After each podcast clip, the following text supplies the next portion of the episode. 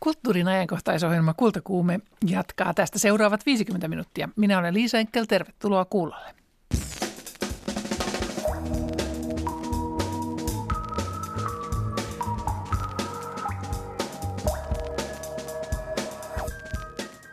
tänä vuonna jouduin miettimään sitä, kun tein tämmöisen irakilaisen muusikon kanssa teosta, ja hän sitten pakkopalautettiin Irakiin, ja sanottiin, että kun lopetat soittamisen, niin sulle ei mitään hätää siellä omassa maassasi.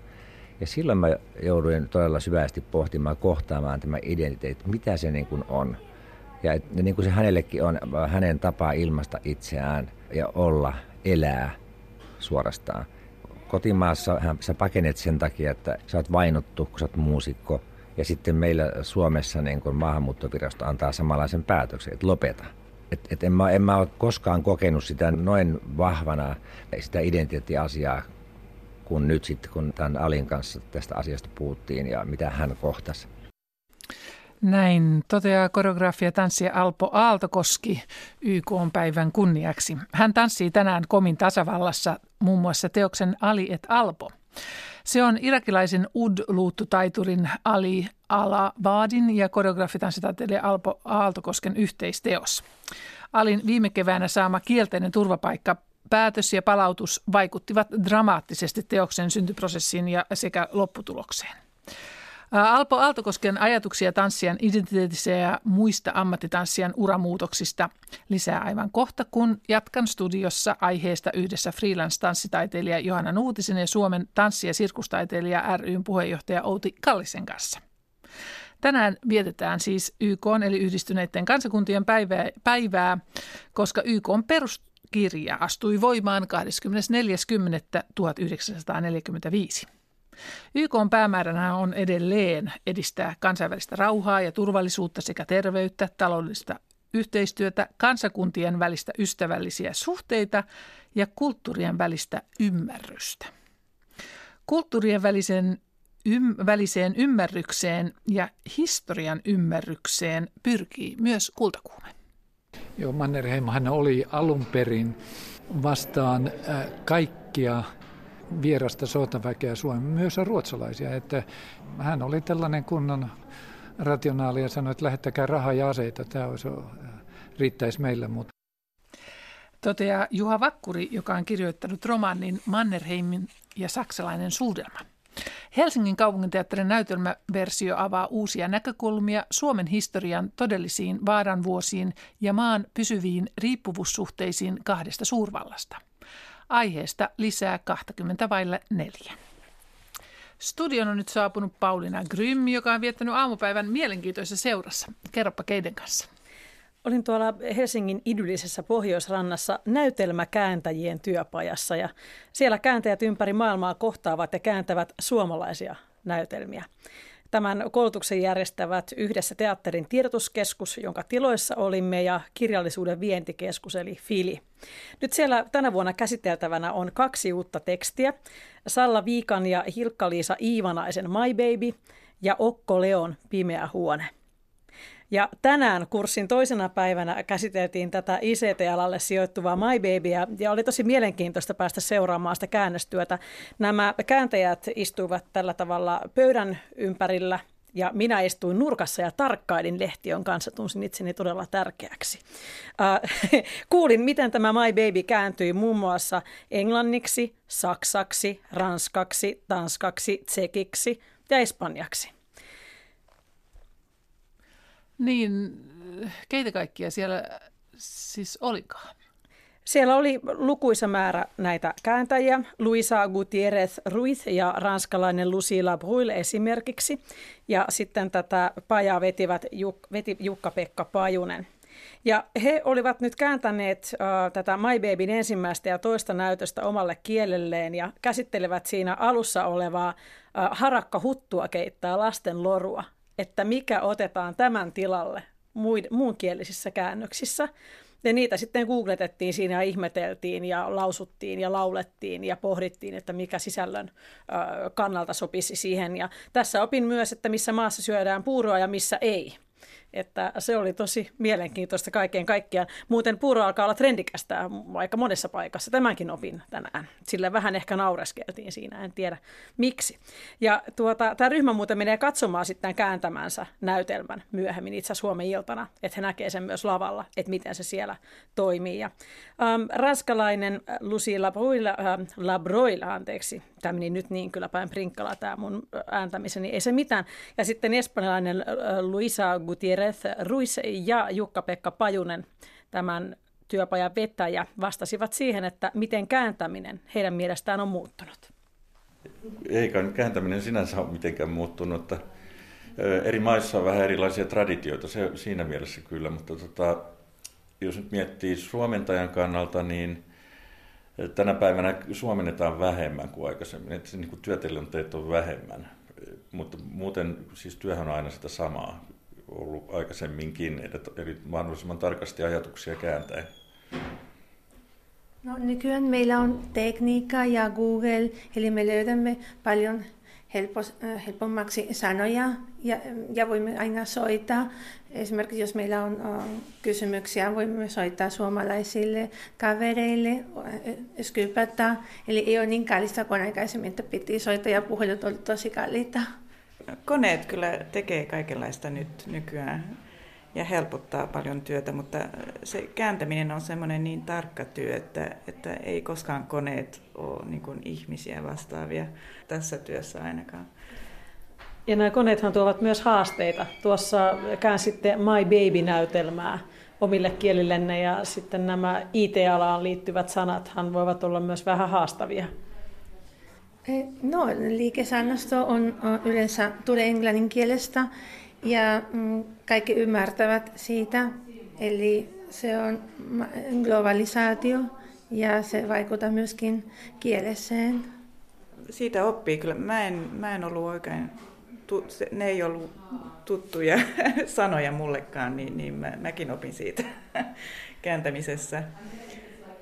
Mitä mieltä te olette siitä, että pitääkö kaikkia ilmaisuja ja termiä kääntää vai, vai ruvetaanko vaan nyt sitten käyttämään kaikki iloisesti englanninkielisiä sanontoja, jos vaikka puhutaan tästä ICT-alasta tai uudesta teknologiasta?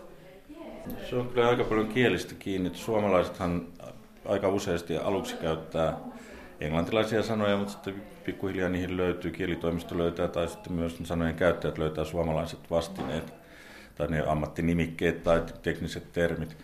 Ja tämä nyt on todella kielestä kiinni, että meitä nyt sattuu olemaan tässä ranskalainen ja espanjalainen ja suomalainen ja meidän kielissä ilmeisesti aika paljon vältetään sitä englantia verrattuna esimerkiksi mm. Saksaan ja Ruotsiin.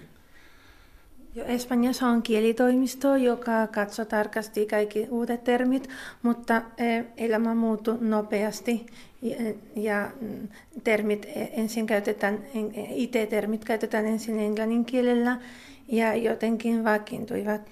Ja esimerkiksi tässä äh, näytelmässä, äh, kun, kun olet toimitusjohtaja, se paremmalta, jos sanot CEO, kuin jos sanot gerente, joka kuulostaa vanhalta. No, Ranskassa myös on semmoinen trendi nyt, että kaikki, kaikki käyttää englannin termit, mutta, mutta sitten meillä myös niin kuin yritetään saada ranskalaisia sanoja, vastaavia sanoja ja kanadialaiset ovat kyllä tarkempia tässä hommassa, että niillä on oikein niin hyvin keksitty kaikki nuo ranskalaiset sanat. Miten te löysitte tähän työpajaan?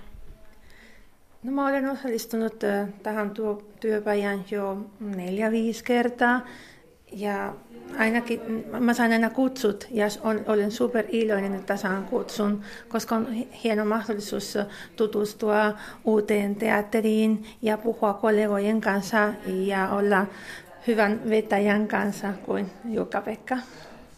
Joo, tosiaan se on oikein hieno tilaisuus aina. Mä, mä olin täällä viisi vuotta sitten ja olin tosi tyytyväinen, kun sain tänä vuonna taas kutsun myös. Ihana tulla ja Joo, ja käyttäjän työ on aika yksinäistä muuten, että näitä tämmöisiä työpajoja on sen takia kiva vetää ja niihin on kiva osallistua, että ensinnäkin tapaa kollegoita ja myös sitten se, että saa keskustella siitä työstään, koska kenen kanssa, ei, muiden kanssa on vähän vaikea keskustella kääntämisestä ja just semmoisista yksittäisistä sanoista.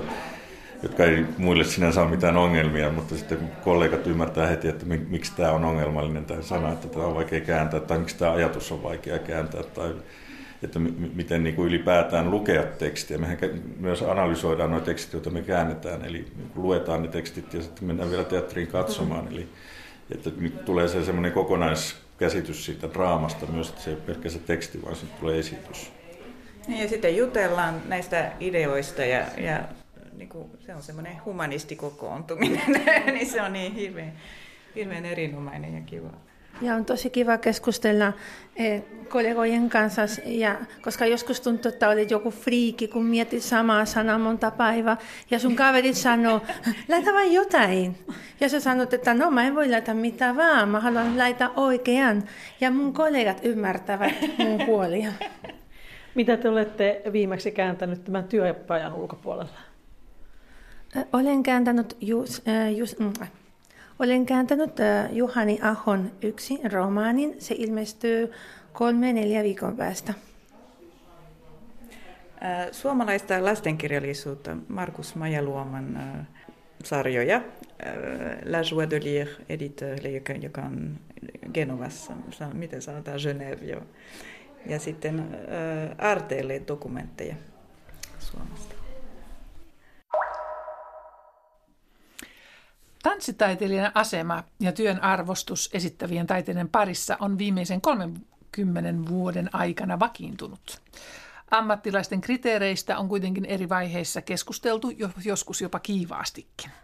Kultakuumeessa studiossa ovat suoraan Porista juuri tullut freelance-tanssija Johanna Nuutinen ja Suomen tanssi- ja sirkustaiteilijat ryn puheenjohtaja afrikkalaisen tanssin erikoistuntija Outi Kallinen. Tervetuloa kumpikin. Kiitos. Kiitos. Ähm, nyt väitän, että tänä päivänä tanssitaiteilijan ammattilaisuutta ei enää kyseenalaisteta. Pitääkö väite paikkansa, Outi Kallinen? No siinä mielessä pitää, että nyt on meillä tämä tanssin korkeakoulutus, ää, joka tietysti luo jotain uskottavuutta alalle, mutta toki se riippuu yhteydestä, että kulttuuria tunteva ihminen ehkä osaa arvostaa paremmin ja toisaalta nykyään ehkä ymmärretään se työ, mikä on siinä tanssin ja esityksen takana ja se ammattitaidon luominen. Tanssitaiteilija Johanna Nuutinen, sinä valmistut aikoinaan Suomen kansallisballetin balettiopistossa ja, tosta, ja työskentelit siellä, siellä vuodesta 2002 alkaen. Olet siis alun perin klassisen balletin tanssija. Onko sinulle identiteetti ammattitanssijana ollut aina itsestään selvää? Mä oon aina mieltänyt itseni tanssijaksi. Eli se baletti etuliite ei ole koskaan ollut siinä silloin, kun mä oon itse puhunut työn kuvastani. Toki siinä on ollut, mä oon käynyt läpi erilaisia vaiheita ja siinä vähän ennen teini-ikää olin hyvin, hyvin, hyvin selkeästi varmaan silloin tulossa valmistumassa balettitanssijaksi, kunnes sitten tuli vähän kohta erilaisia työtapoja, improvisaatiopohjaisia prosesseja ja tota, siitä sitten se alkoi laajentumaan, että hei, että tämä voi olla myös tällaista, mä voin olla osallisena tässä prosessissa. Ja siitä lähtien mä oon hakeutunut monenlaisiin, monenlaisille erilaisille kursseille ja kiertänyt maailmaa ja vahvistanut sitä tekniikkapohjaa sitten erilaisilla tanssitekniikoilla balletin lisäksi. Tuo itsensä kurssittaminen tuntuu olevan suomalaisten tanssijoiden historiassa se hyvin vahva tekijä, että ihmiset aikoinaan myöskin kävivät hyvin vahvasti kursseilla ja sitä kautta hakivat inspiraatio. Niin Suomeen tuotiin ulkomaalaisia opettajia, kun itse tanssijat kävivät eri puolilla maailmaa. Tapasin eilen tanssitaiteilija Alpo Aaltokosken ja kysyin hänen hieman toisenlaista tietä tanssitaiteilijaksi. No mulla se on aika niin kuin, uh, monen, monen mutkan kautta mennyt, että mä oon uh, tietenkin harrastanut koko ikäni lapsesta asti tanssia eri muodoissa, mutta tota, niin, niin, kun on maalta kotoisin pieneltä paikkakunnalta, niin ei, ei siellä tunnettu käsitte tanssitaiteilijaa. Ja, ja suhtauduttiin vähän ehkä vinostikin, kun harrastin, mutta kun olen kouluttautunut muihin ammatteihin ja sitten vasta aikuisiällä niin kun sitten antautunut, tehnyt päätöksen, että, että mun täytyy katsoa, että tanssius, että on, onko, onko se mun juttu ja näin. Että mä olin, aika, mä olin muistaakseni 26-vuotias, kun pääsin teatterikorkeakouluun. ja et siitä asti niin kuin sitten tehnyt sitä päätyönä. Miten se, että et ole klassisen koulun kasvatti, on vaikuttanut tanssin kentällä toimimiseen? No mä en ole omalla kohdalla sitä mitenkään huomannut erityisesti, että koska mä oon toiminut koko ikäni tai tämän urani niin freelance-kentällä, muutama poikkeusta lukuottamatta tehnyt tilaustyöksen, mutta että tai ehkä sillä tavalla sen on nimenomaan huomannut, että mitään, mitään tota, niin, niin semmoista säännöllisyyttä ja tämmöistä niin kuin ikään kuin turvaa siinä työssä ei ole, vaan se on täytynyt aina niin kuin löytää uuden, lyö, niin kuin luoda itse itselleen työpaikka. Et ei ollut mitään valmiina. Ja etenkin varmaan 80-luvulla ja 90-luvun alkupuolella oli aika niin kuin tiukkaa. Ja tanssin, tanssin kenttähän vähän voisi käyttää sanaa räjähti 90-luvun alkupuolella, kun oli, tuli paljon uusia valmistu teatterikorkeakoulusta ja rakenteet oli niin kuin sitä, mitä ne oli siellä 60-70-luvulla niin, niin se oli aika, aikamoista puurtamista. Niin tosiaan 70-luvulla ei paljon muita kuin Helsingin kaupunginteatterin tanssiryhmä ja muutaman muun. Juu, raatikko ja, ja aurinkopaletti ja tällaisia näin, että, että, että ammattiryhmiä oli vähän ja, ja, ja tosiaan, että meillä ei ollut mitään niin kuin valtakunnallisia rakenteita ja, näin, ja työpaikkoja ei ollut, että ne täytyy niin kuin itse luoda. Miten sitten tuo koulutuksesi kävit tuon Teakin tanssitaiteen maisterin opinnot ja olet myöskin nyt viime aikoina toiminut siellä opettajana eri rooleissa, niin miten tuo laitos on muokannut sinua ja muokkaa tanssin ammattilaisena toimimista ja hänen identiteettiään? Mun mielestä sillä on meidän alan kannalta ratkaiseva merkitys ollut, että teatterikorkeakoulun yhteyteen perustettiin tanssitaiteen laitos. Että kyllä, se niin kun, kyllä se nosti tanssin arvosta, on nostanut tanssin arvostusta ja sen tässä maisteri niin kyllä, kyllä, kyllä se on ihan, ihan toisella pohjalla. Ja mun mielestä niin kuin, siitä alkaa ihan joku uusi, uudenlainen jakso meidän tanssihistoriassa. Ja just se, että, että kun sä saat koulutuksen niin sillä, ja sulla on koulutus, niin totta kai niin kun sillä on merkitys se identiteettiin ja oman arvon tuntoon ja näin. Ja, se, ja sä voit myös alkaa vaatimaan asioita eri tavalla, kun, kun sut on koulutettu. Näin siis Alpo Aaltokoski koulutuksen merkityksestä. Outi Kallinen, sinä olet opettanut afrikkalaista tanssia 1980-luvun puolivälistä asti ja olet kouluttanut niin harrastajia kuin ammattilaisiakin ja olet myös esiintynyt afrikkalaisen tanssin tanssia ja soittanut musiikkia ja, ja olet opettaja, esiintyjä, koreografia ja, ja esiintynyt hyvin monenlaisissa porukoissa. Opiskelit perinteistä tanssia ja musiikkia Guineassa, Senegalissa ja Burkina Fasossa usean vuoden ajan 80-luvulta lähtien, niin miten tämä kaikki on vaikuttanut sinuun tanssijana ja opettajana? No, äh, mullahan on semmoinen, sanotaan, oman ikäisten viisikymppisten ja sitä vanhempien äh, suomalaisten tanssijoiden tämä taival, tai tämmöinen aika tyypillinen taival, että satubaletti sitten äh, harrastusta innokkaasti joka päivä tanssiopistossa – jats, moderni, klassinen baletti. Ja, ja tota, tein niitä hommia jonkun aikaa, olin lähinnä tämmöistä jats-puolta ja, ja tota, opiskelin musiikkia välillä. Ja sitten jossain vaiheessa vaan ajauduin ö, kokeilemaan tämmöistä afrotanssia tai afrikkalaista tanssia, millähän nimellä se siihen aikaan oli. Ja sitten silloin 80-luvun loppupuolella ö, menin sitten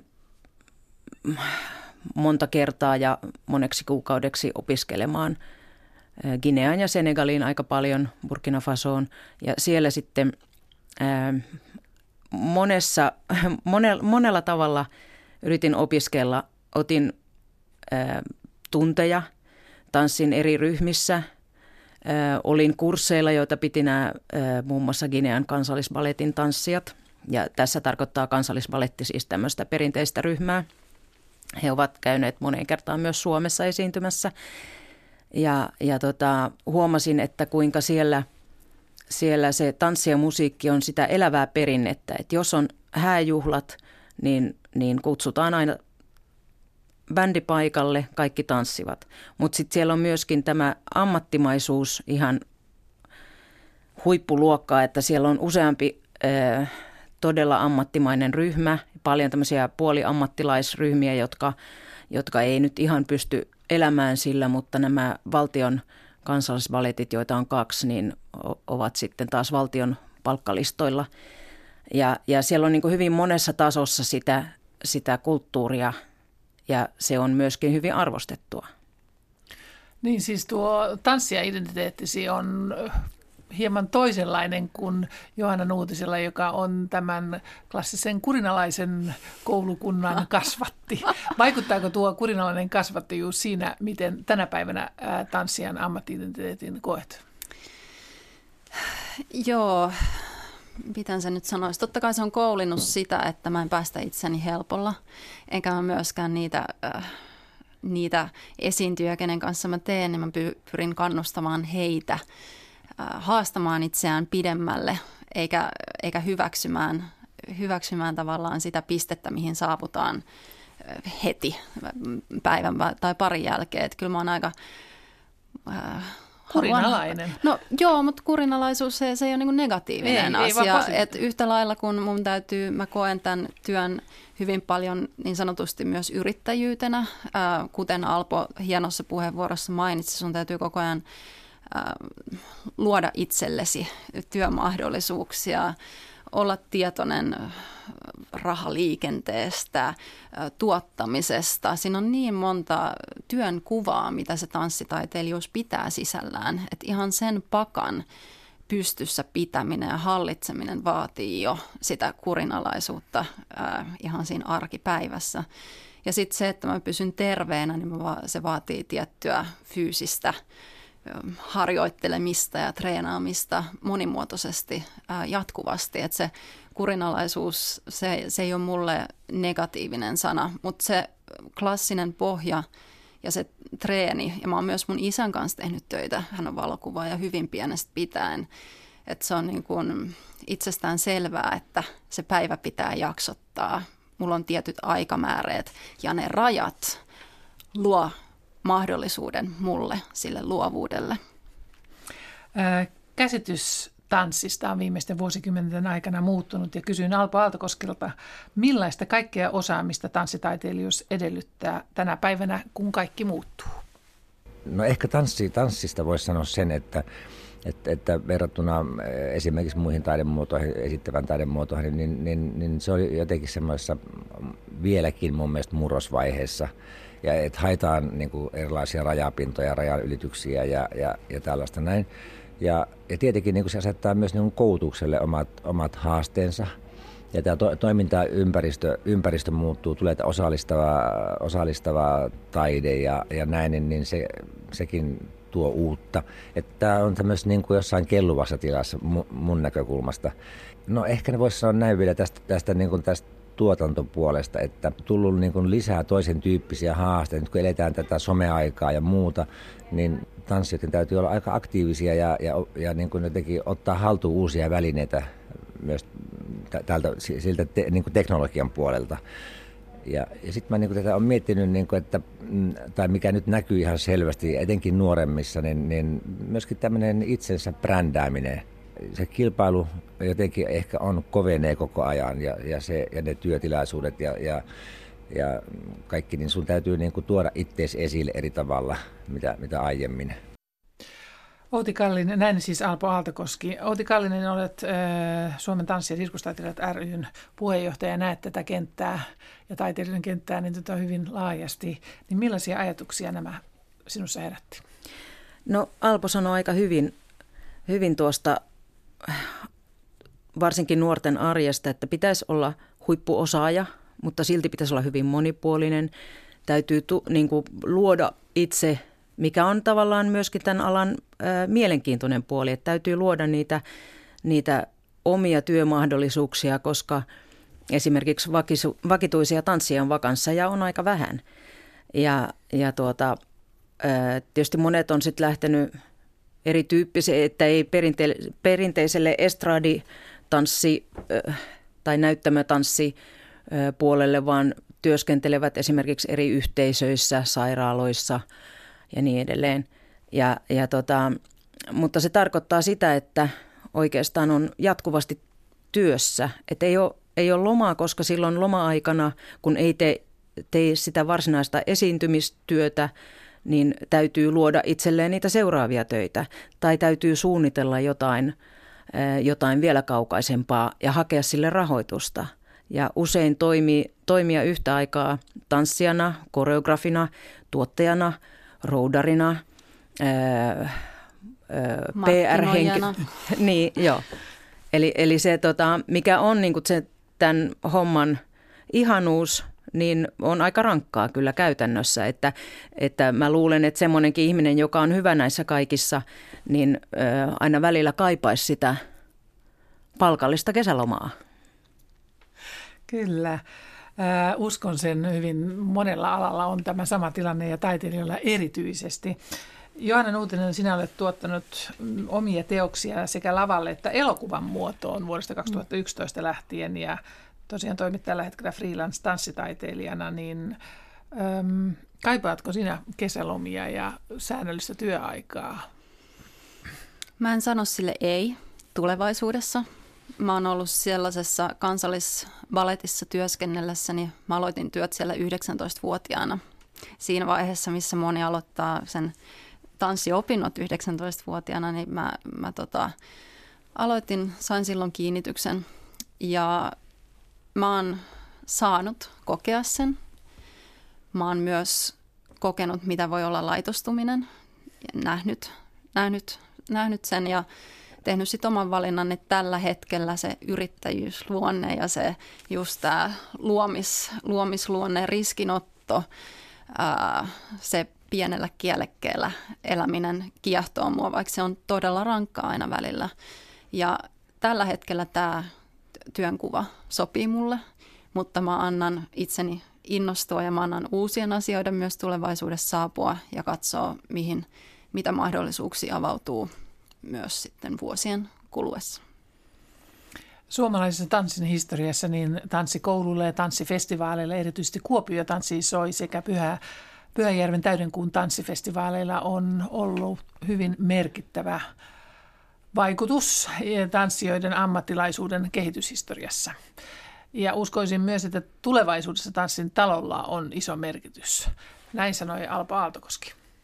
No tietysti Kuopio on, on näistä tanssifestivaaleista vanhin festivaali. Ja kyllä sillä on valtava merkitys on edelleenkin ollut ennen kaikkea alkuaikoina niin just tässä koulutusmiessä, että, että sinnehän kaikki ammattilaiset ryntäsivät niin kursseilla ja, ja sai koulutusta ja näki estyksiä ja näin.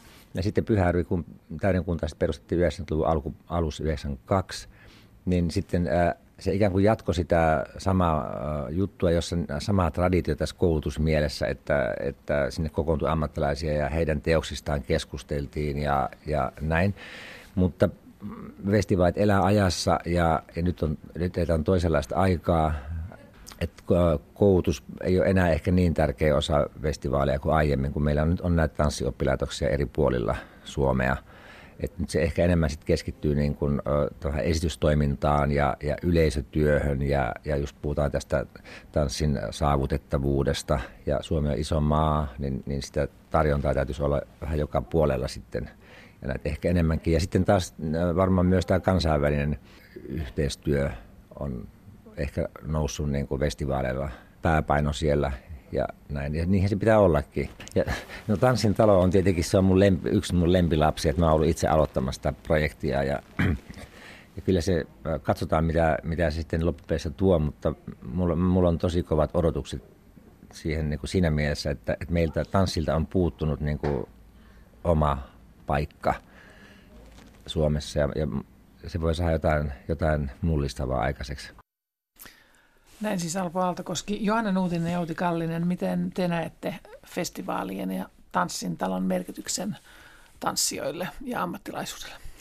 No yleensä jos mä menen mihin tahansa matkalle, niin mä heti skauttaan, että missä täällä olisi tanssin keskus, onko täällä tanssin taloa, onko täällä paikkaa, jos mä voisin samalla yhden viikon aikana nähdä mahdollisimman monta kiertävää ryhmää ja saada näin kattauksen maailmanlaajuisesta ää, tai mahdollisimman laajasta ää, tanssista ja näkökulmista. Että kyllä mä äh, jos mä menen, niin mä katson heti, että mikä on Dansens Husin äh, ohjelmisto sillä viikolla. Ja kyllä mä, mä toivon, että se loisi mahdollisuuden ja alustan vieraileville, vieraileville ryhmille heidän saapumiselle Helsinkiin, että oltaisiin siellä kiertueen jatkeena. Ja tota, festivaalitoiminta, niin kuin alkupuolesta sanoin, niin on hienoa, että he myös tuovat kansainvälisiä tekijöitä ja luovat mahdollisuuden sitten lisäesi suomalaisille tanssiteos, tanssiteosten lisäesityksille. Ja näin sitten sitä kierrätystä tapahtuu enemmän ja siitä tullaan sitten kiertueverkoston tota, kehittymiseen, joka sekin toivottavasti tässä pikkuhiljaa liikkuu eteenpäin ja saataisiin myös tanssin kiertueverkosto Suomeen. Miten Outi sinä näet tanssin talon ja merkityksen tulevaisuudessa? No Johanna sanoikin aika tyhjentävästi tässä kaikki, mitä mä voisin sanoa. Juuri tämä, että jokaisella itseään kunnioittavalla pääkaupungilla pitää olla tanssintalo. Mm. Ja, ja tuota, mä toivon, että se, se myöskin niin kuin avaa tosiaan tätä kiertueverkostoa Suomessa, että ei pelkästään kansainvälisesti, mm. mutta, mutta silloinhan se mahdollistaa suomalaisten tanssijoiden työn ihan eri tavalla, kun saadaan, saadaan alueelliset verkostot ja tanssintalo toimimaan yhteen niin kuin nyt on aikomuskin. Mm. Sitä tässä ihmettelen, että kun tämä on niin vahvasti omasta yrittäjyydestä ja energiasta kiinni, niin miten äh, tanssijat saavat elantonsa kokoon? Outi Kallinen, sinä olet äh, Suomen tanssi- ja sirkustaiteilija puheenjohtaja, niin millaisilla vuositulolla oikein tanssi- ja sirkustaiteilijat tänä päivänä elävät? Se haitari on todella, todella suuri, että äh, tilastojen mukaan kuukausipalkkainen tanssija muistaakseni ansaitsee 3000 ja jotain, mutta tämähän ei niin kuin, tämä on tämmöinen tilastoharha. Suurin osa esimerkiksi meidän jäsenistä on freelancereita, jotka saattavat saada jostain keikasta ihan mukavasti rahaa, mutta elävät sitten puoli vuotta työttömyyskorvauksilla tai apurahoilla tai kaiken tämmöisen sekoituksella, joka on niin kuin myöskin tosi rankkaa tässä tota, työelämässä.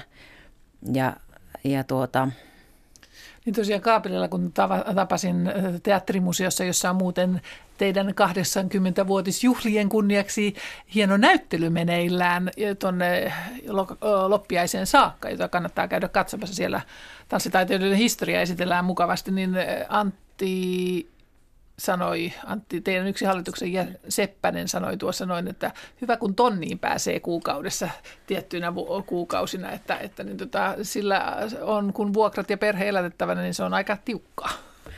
Eh, joo, joo, kyllä. Ja just se, se että ne, ne kuukaudet, kun mahdollisesti äh, esimerkiksi tämmöisissä omissa projekteissa ei välttämättä ole mahdollista, mahdollista tienata – työehtosopimusten mukaisia palkkoja, mutta, mutta jos niitä sattuu saamaan, Taide. niin sitten siinä on aina kuitenkin se aika, kun ei ole töitä. Ja toki, toki meilläkin on ihmisiä, jotka pystyvät niin kuin elättämään itsensä työllä, mutta se ei ikävä kyllä ole se suuri totuus. Johanna Nuutinen, sinä olet onnellisessa asemassa, kun vastannut viime keväänä Suomen kulttuurirahaston rahaston kolmivuotisen taiteilija-apurahan. Mitä se mahdollistaa? Se mahdollistaa pitkäjänteisen kehityksen ja sen, että ei apurahaverkostoon ei voi loputtomiin nojata. Että tämän kolmen vuoden aikana mä haluan äh, jalostaa pohjan, josta mä pystyn sit ponnistamaan sekä Suomessa että ulkomailla sellaiseen toimintaan, minkä avulla mä voin luoda itselleni tuloja. Onnea tähän ja onnea tanssitaiteilija ää, Suomen sirkus- ja tanssitaiteilijaliitolle, joka tosiaan juhlii 80-vuotisjuhliaan tänä vuonna komeasti. Kiitos Johanna Noutinen ja Outi Kallinen. Kiitos. Kiitos.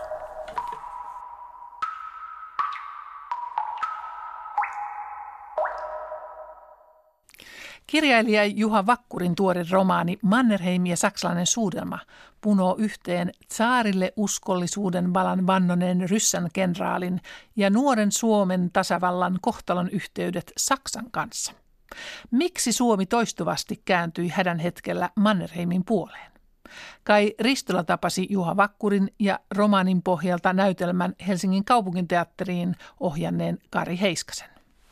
Kirjailija Juha Vakkurin tuoreessa romaanissa ja näytelmässä Mannerheim ja saksalainen suudelma lausuu amerikkalaista elintarvikeapua ensimmäisen maailmansodan jälkeen Eurooppaan kanavoinut Herbert Hoover Mannerheimille Lontoossa vuonna 1919. Olette sotinut Venäjän joukoissa Japania vastaan, suomalaisena Venäjää vastaan, venäläisenä Saksaa vastaan ja suomalaisena suomalaisia vastaan. Melko laittamattomasti sanottu, mutta tapahtuiko todella näin? Juha Vakkuri. Tämähän on Mannerheim itse kirjoittanut minä muodossa ja Paasunen kirjoittanut Mannerheimin minä muodossa ja Vakkuri on kirjoittanut sen kirjaksi. Mutta Hoover olisi kyennyt sanomaan tämän ihan näin, koska hänellä, hänellä oli itsellä tiettyä kiinnostusta kansallisuuksiin ja koska itse tuli, tuli vähän sekalaisesta kansallisuustaustasta. Mannerheim onnistui pelastamaan Suomen nälänhädältä taivuttamalla Hooverin elintarvikeapuun. Näytelmän ohjaaja Kari Heiskanen. Hänhän oli niitä ainoita, siis kun Suomelta puuttui diplomaattikunta, ei ollut niitä henkilöitä, jotka olisivat tottuneet diplomatiaan ja pitämään yhteyksiä ja, ja olemaan kielitaitoisia ja ymmärtämään sitä, että miten asioita hoidetaan ikään kuin diplomatiana. Mannerheimilla oli tämä taito. Hänethän lähetettiin sitä varten erikseen sitten tuota, hankkimaan tunnustusta Suomen itsenäisyydelle. Ja, ja totta kai siis kolme suurta kysymystä, saksalainen sotaväki, nälänhätä ja itsenäisyyden tunnustaminen, niin kaikissa näissä hän pystyy olemaan niin kuin hyvin ratkaisevalla tavalla. Tämä oli jo toinen kerta vuoden sisällä, kun venäläinen kenraali EVP Carl Gustav Emil Mannerheim toiminnallaan pelasti Suomen. Suomi antautui Saksan vasalliksi kutsuessaan kansalaissodan puhjettua kenraali von der Goltzin komentamat saksalaisjoukot valkoisten tueksi. Miten sodassa olisi käynyt, elleivät saksalaiset olisi kaikkea muuta kuin pyyteettömästi saapuneet Suomeen? Kari Heiskanen. Minä olen kyllä sitä mieltä, että valkoiset olisivat joka tapauksessa voittaneet. Heillähän oli teollisuuspiirit ja, ja liikemiespiirien rahat käytössään. He olisivat pystyneet organisoimaan, vaikka Mannerheimin armeija, joka maasta polkaistiin, oli pienempi kuin punaisten määrä alussa. Mutta mä olen kyllä aika vakuuttunut siitä, että tietysti taistelu olisi pitkittynyt, mutta saksalaisten osuus ei ollut siinä mielessä ratkaiseva, etteikö sillä sotataidolla ja organisaatiolla ja, ja varallisuudella oltaisi pystytty sotaa käymään pidempään kuin mitä punaiset pystyivät. Joo, Mannerheimhan oli alun perin vastaan äh, kaikkia vierasta sotaväkeä Suomen, myös ruotsalaisia. Että hän oli tällainen kunnon rationaali ja sanoi, että lähettäkää rahaa ja aseita, tämä olisi, riittäisi meille. Mutta, mutta tässä, mitä Kari Heiskanen sanoi kansalaissodan lopettamisen nopeuttamisesta, niin se on täysin, mä olen ihan samaa mieltä, että siis kyllä valkoiset olisi voittanut sodan, mutta tämä ilman muuta niin kuin helpotti ja vähensi inhimillisiä uhreja, koska vaikka Saksan osuus varsinaisissa taisteluissa oli mitätön, niin se, että Saksan armeijalla oli niin kova maine, että Helsinki antautui käytännöllisesti katsoen ilman taisteluja. Oleellistahan oli se, että saksalaisethan itse päättivät, että heitä tarvitaan Suomessa ja, ja ilmoittivat parille parlamentaarikolle, että nyt me tarvitsemme kutsun. Kutsukaa meidät maahan, että me voimme tulla. Ja sitten siellä Jelt ja, ja joka to, joku toinen parlamentaarikko ihan itsenäisesti tekivät tämän päätöksen, että hepä kutsuvat. Ja Mannerheim saatuaan kuulla tästä, että se oli täysin tämmöinen parin henkilön privaatikutsu, niin, niin tuota, oli aivan raivoissaan, kun hänelle ei ollut ilmoitettu asiasta yhtään mitään.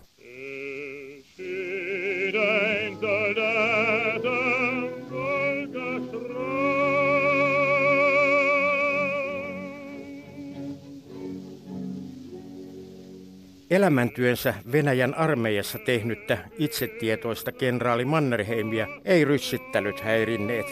Hän oli taistelukentällä todistettavasti kunnianhimoinen, työtelijäs ja urhea, kirjoittaa Mats Dymel tuoreessa Mannerheim-kirjassaan, kun Mannerheim valitsi Suomen. Mannerheimilla oli kansalaissodan jälkeen poliittinen päämäärä puolustaa Suomea bolshevikkien hyökkäykseltä – ja mikä sen paremmin kävisi kuin hyökätä Pietariin, syöstä punaiset vallasta ja palauttaa keisarivalta. Oliko siinä mitään järkeä, Juha Vakkuri?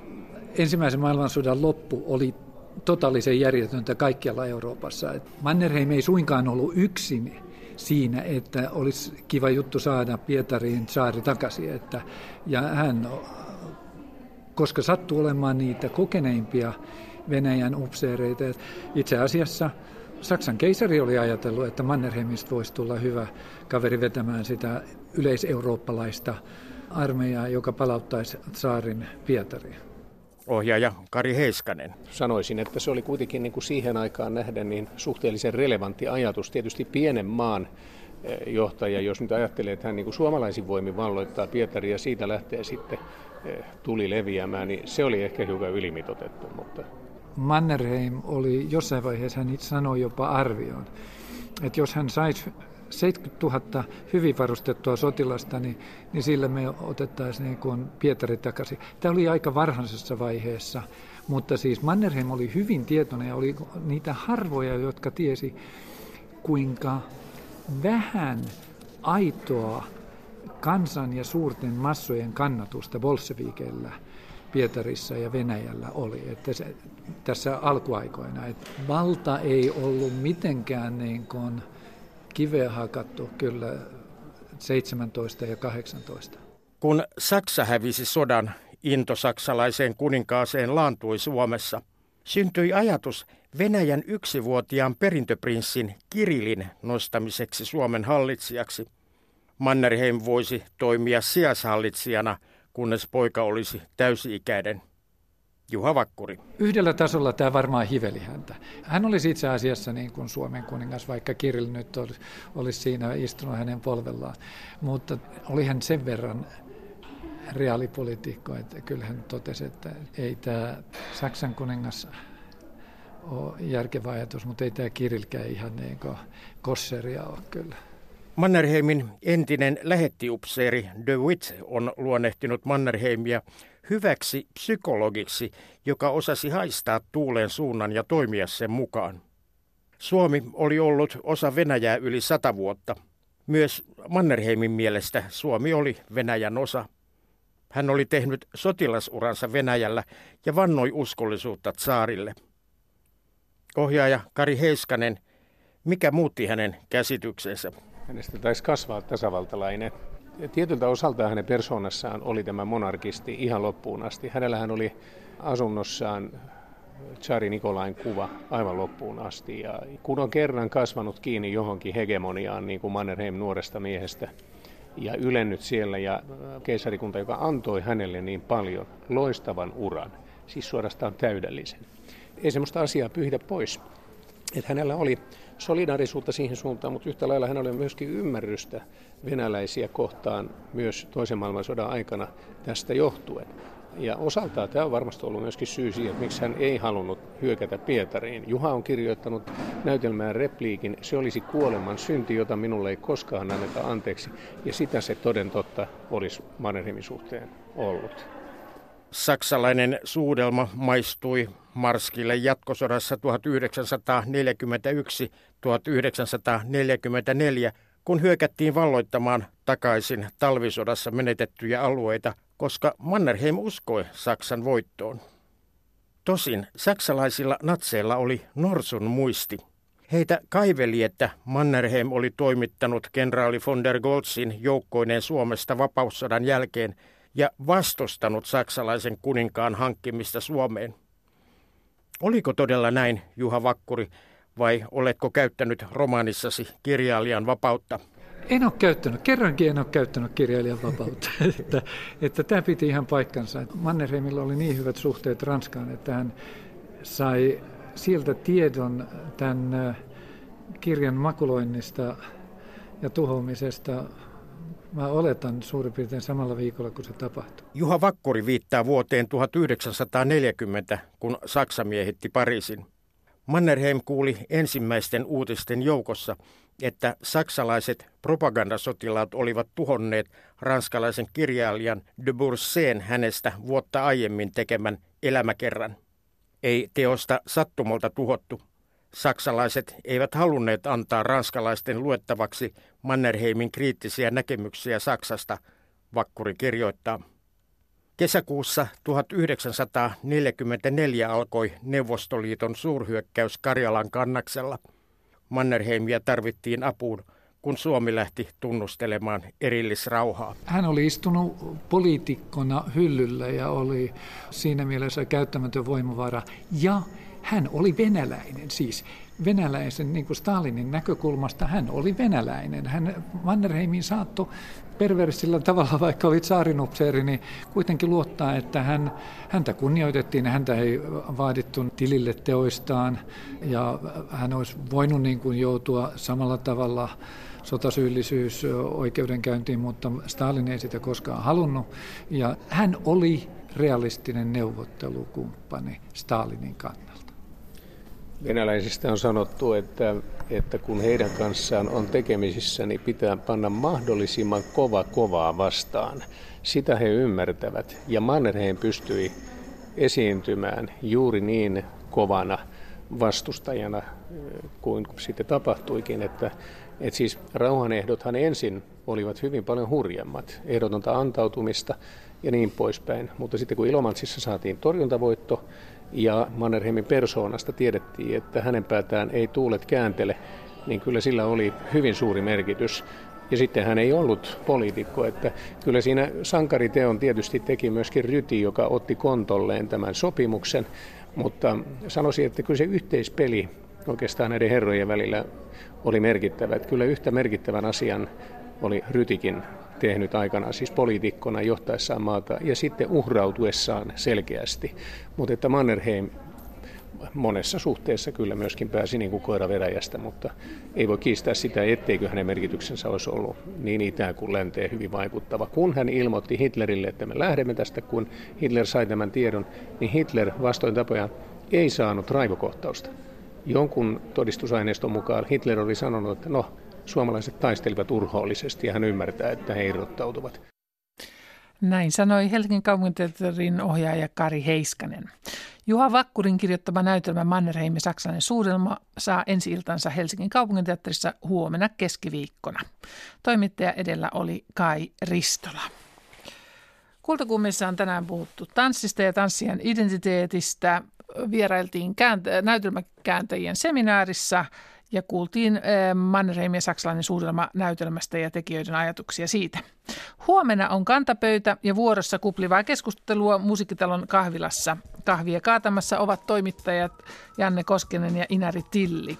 Tällä viikolla Sibelius Akatemian musiikkikasvatuksen koulutusohjelma juhlii konsertein ja tapahtumin 60-vuotistaivaltaan ja siitä huomenakin kantapöydässä.